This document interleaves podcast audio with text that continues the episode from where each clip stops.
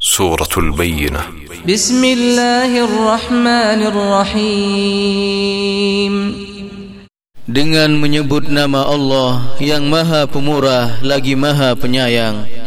لم يكن الذين كفروا من أهل الكتاب والمشركين منفكين حتى تأتيهم البينة orang-orang kafir yakni ahli kitab dan orang-orang musyrik mengatakan bahwa mereka tidak akan meninggalkan agamanya sebelum datang kepada mereka bukti yang nyata.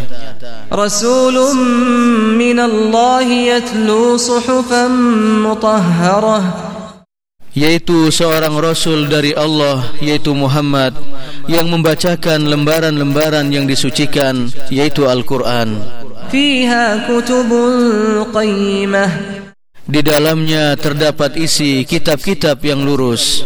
وما تفرق الذين أوتوا الكتاب إلا من بعد ما جاءتهم البينة Dan tidaklah berpecah belah orang-orang yang didatangkan Alkitab kepada mereka Melainkan sesudah datang kepada mereka bukti yang nyata وما أمروا إلا ليعبدوا الله مخلصين له الدين حنفاء ويقيموا الصلاة حنفاء ويقيموا الصلاة ويؤتوا الزكاة وذلك دين القيمة Padahal mereka tidak disuruh kecuali supaya menyembah Allah dengan memurnikan ketaatan kepadanya dalam menjalankan agama dengan lurus.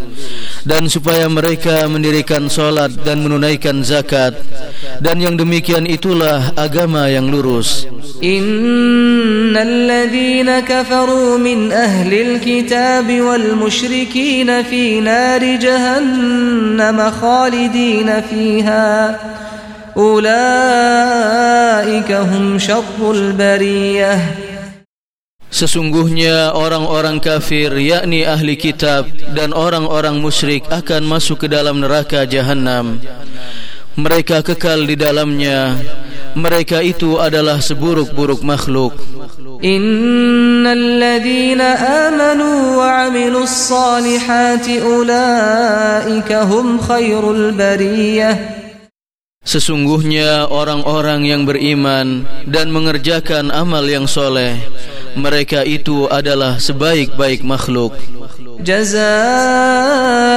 عند ربهم جنات عدن تجري من تحتها الأنهار تجري من تحتها الأنهار خالدين فيها أبدا رضي الله عنهم ورضوا عنه ذلك لمن خشي ربه Balasan mereka di sisi Tuhan mereka ialah surga Aden yang mengalir di bawahnya sungai-sungai. Mereka kekal di dalamnya selama-lamanya. Allah ridho terhadap mereka dan mereka pun ridho kepadanya. Yang demikian itu adalah balasan bagi orang yang takut kepada Tuhannya.